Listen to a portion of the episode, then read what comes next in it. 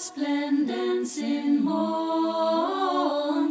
iud solis radiu miraculis serato exaudi populu principes et magnates extirpe regia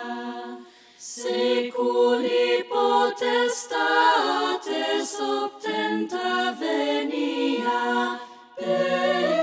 caminum proclamantum dente spectora obite flexo clamant hic ave maria